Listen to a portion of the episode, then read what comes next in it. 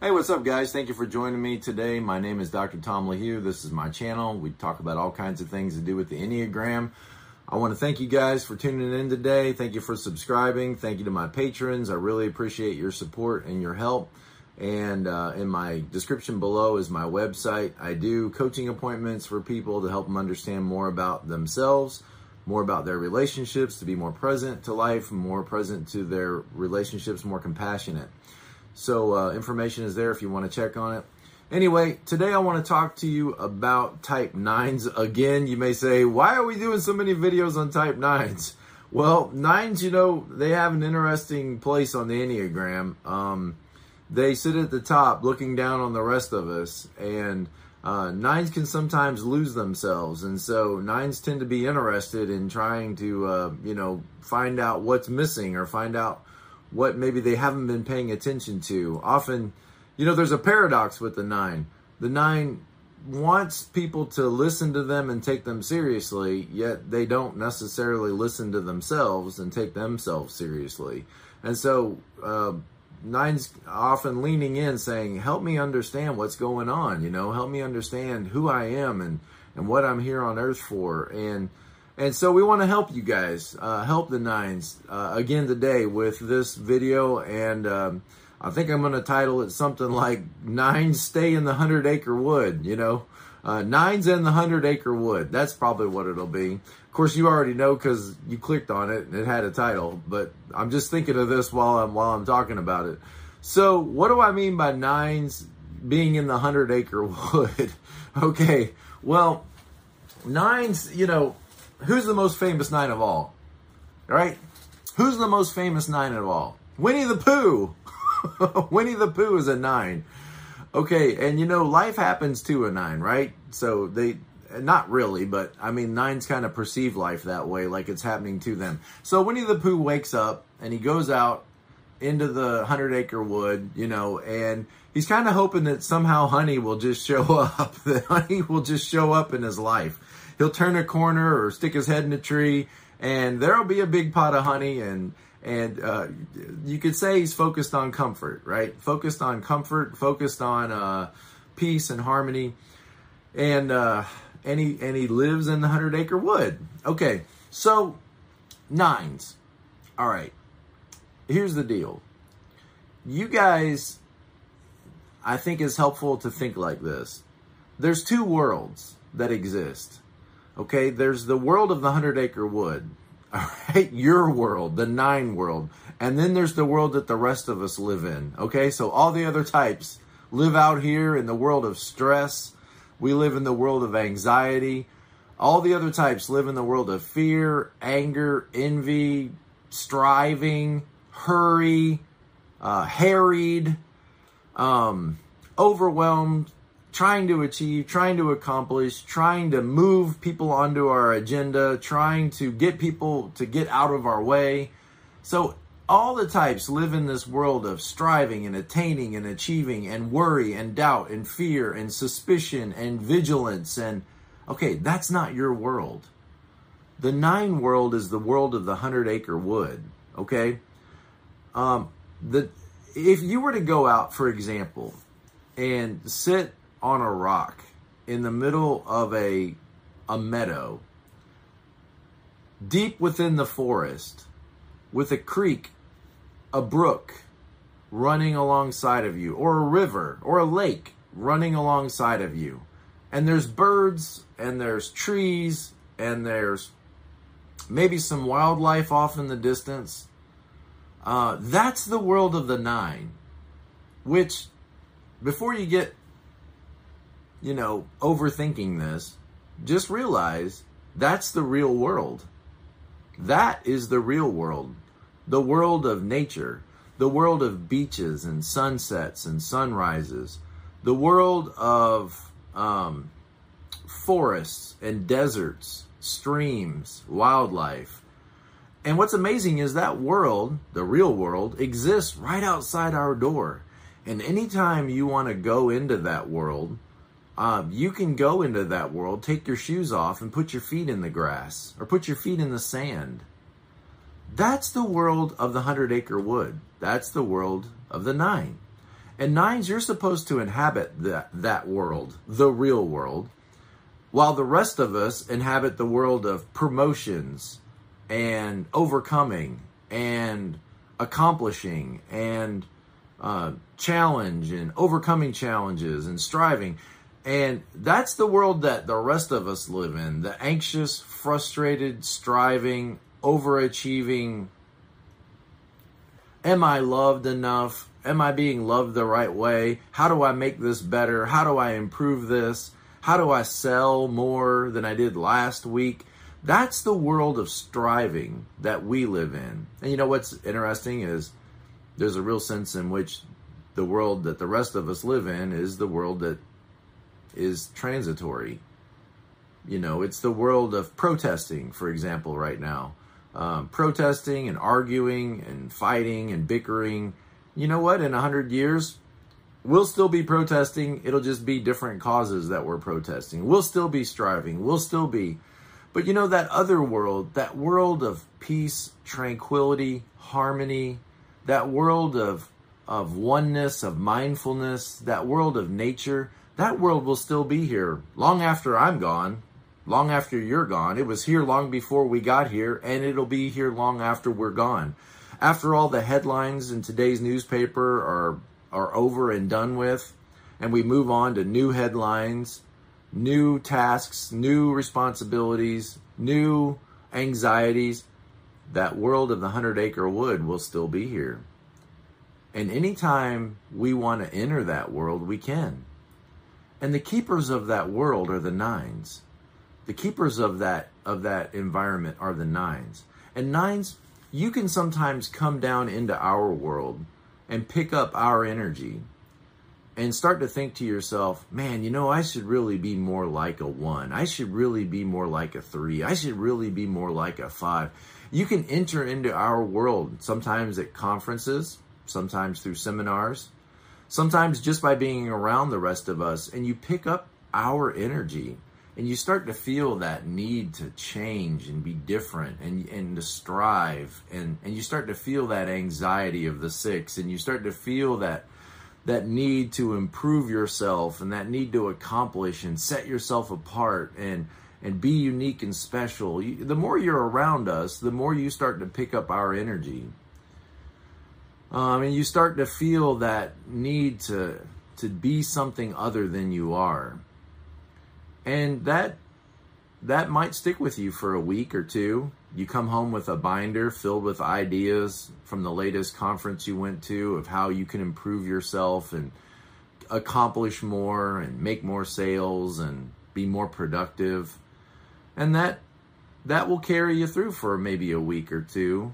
But then you know what happens, right nines? The the binder ends up on the shelf and um, the motivation begins to wane because it's not really true to you. That motivation to accomplish and to achieve and to set yourself apart and be unique and understand everything. That that motivation is not genuine to you. And so the binder ends up on a shelf and then you sit back again and lean back and think, well, I guess I'm I guess I'm just lazy. I guess I'm just you know, never going to accomplish all that other people accomplish. So I don't know why I'm here. I don't know what my purpose is. I don't know what I'm supposed to be doing. I don't know what what what my goals in life should be. I don't know what my purpose in life should be. Your purpose in life is to be the keepers of the 100 acre wood.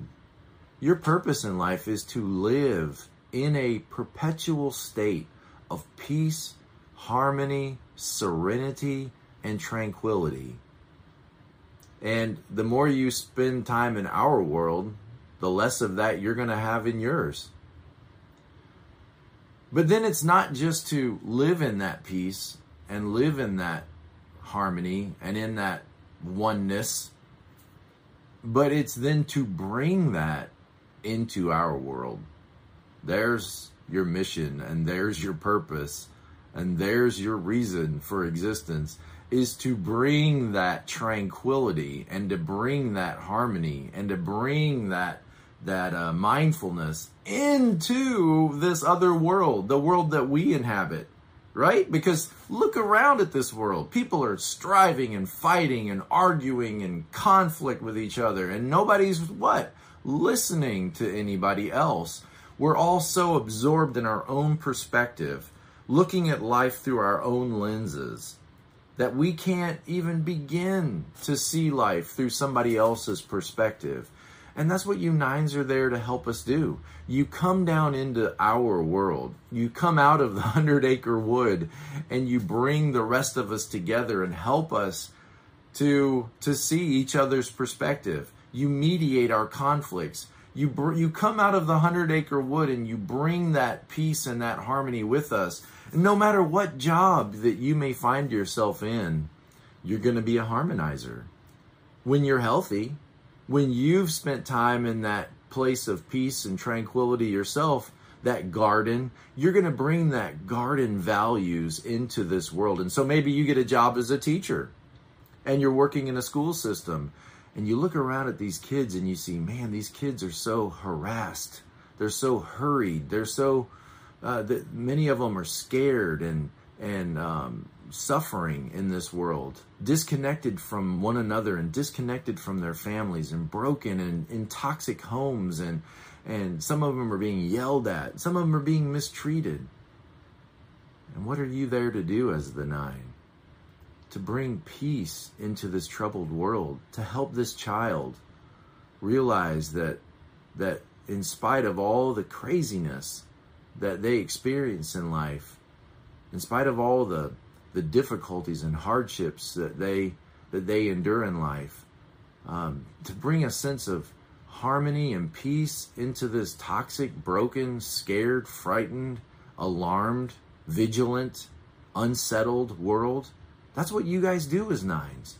You bring that peace and that sense of tranquility and that sense that no matter how much you think and worry about life, life has a way of unraveling itself and that all of this overthinking and all of this overstressing and all of this anxiety and worth aren't necessarily all that productive.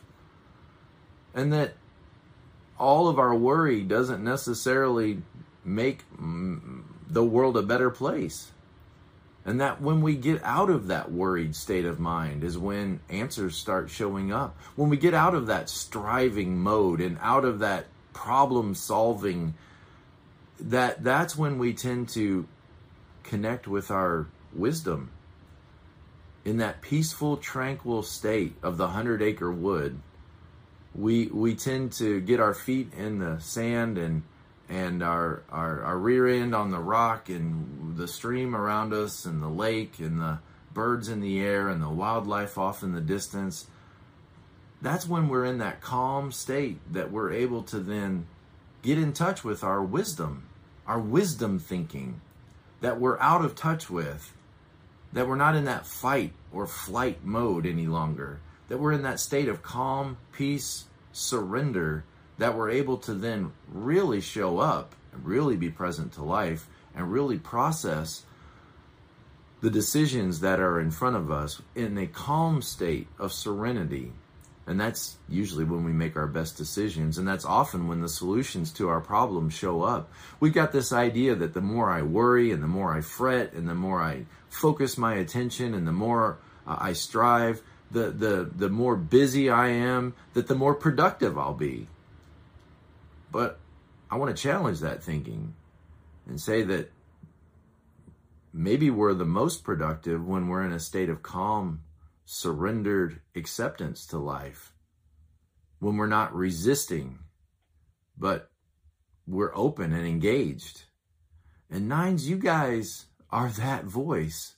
You're that voice to the rest of us who lose sight of how important it is to be centered, who lose sight of how important it is to, to live in harmony, to, to live at peace, and to to some sense transcend all of this chaos that is in this world. But it's easy for you to to get pulled out of that hundred acre wood and and and just become one of us, or try to become one of us, and end up so worried and frustrated and scared and and over focused yourself that you've lost your peace, you've lost your contentment. You look at us and you say, "Wow, th- these people down here outside the woods are so." you know they're so engaged and they're so driven and they're and they're so focused and, and I should be more like that. I guess I should be more like that. Even though you know internally that that every time you try to be like that, something within you just calls you back away from that. Something in that re- repels you.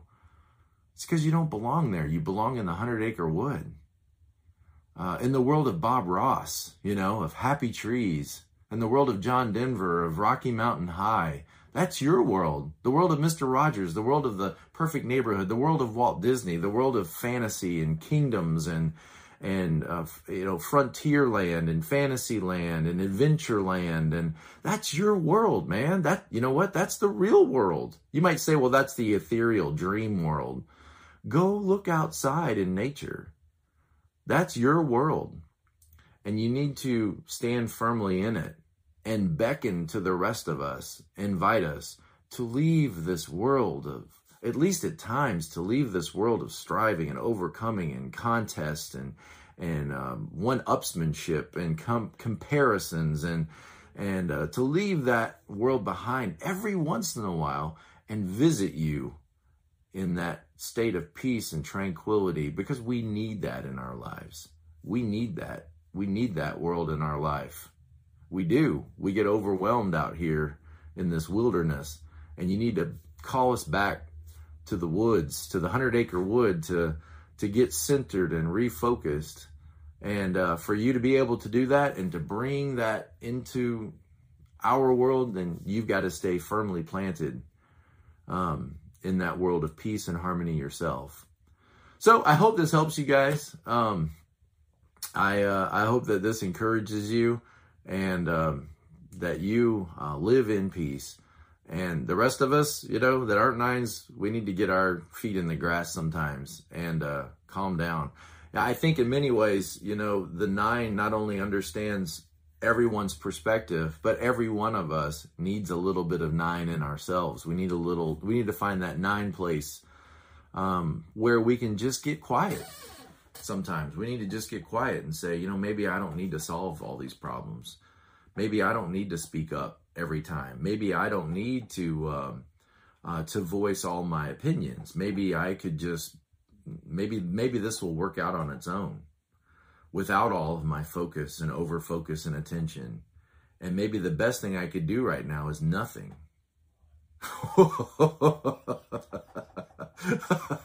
I love it.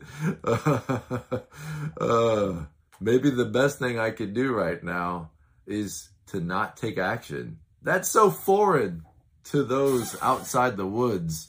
It's so foreign to those of us that are striving in life to just be at peace and to just be at calm serenity. But what I think you'll find is oftentimes that's the best course of action. Nine, in a sense, is connected to all of us, and all of us are connected to the nine. If in no other way, that through the circle, the nine sits at the top, looking down on the rest of us and says, Come on, guys.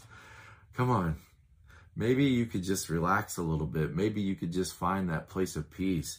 You know, it's five o'clock somewhere, and maybe you could just, you know, just take a moment and put your feet in the sand and just center yourself.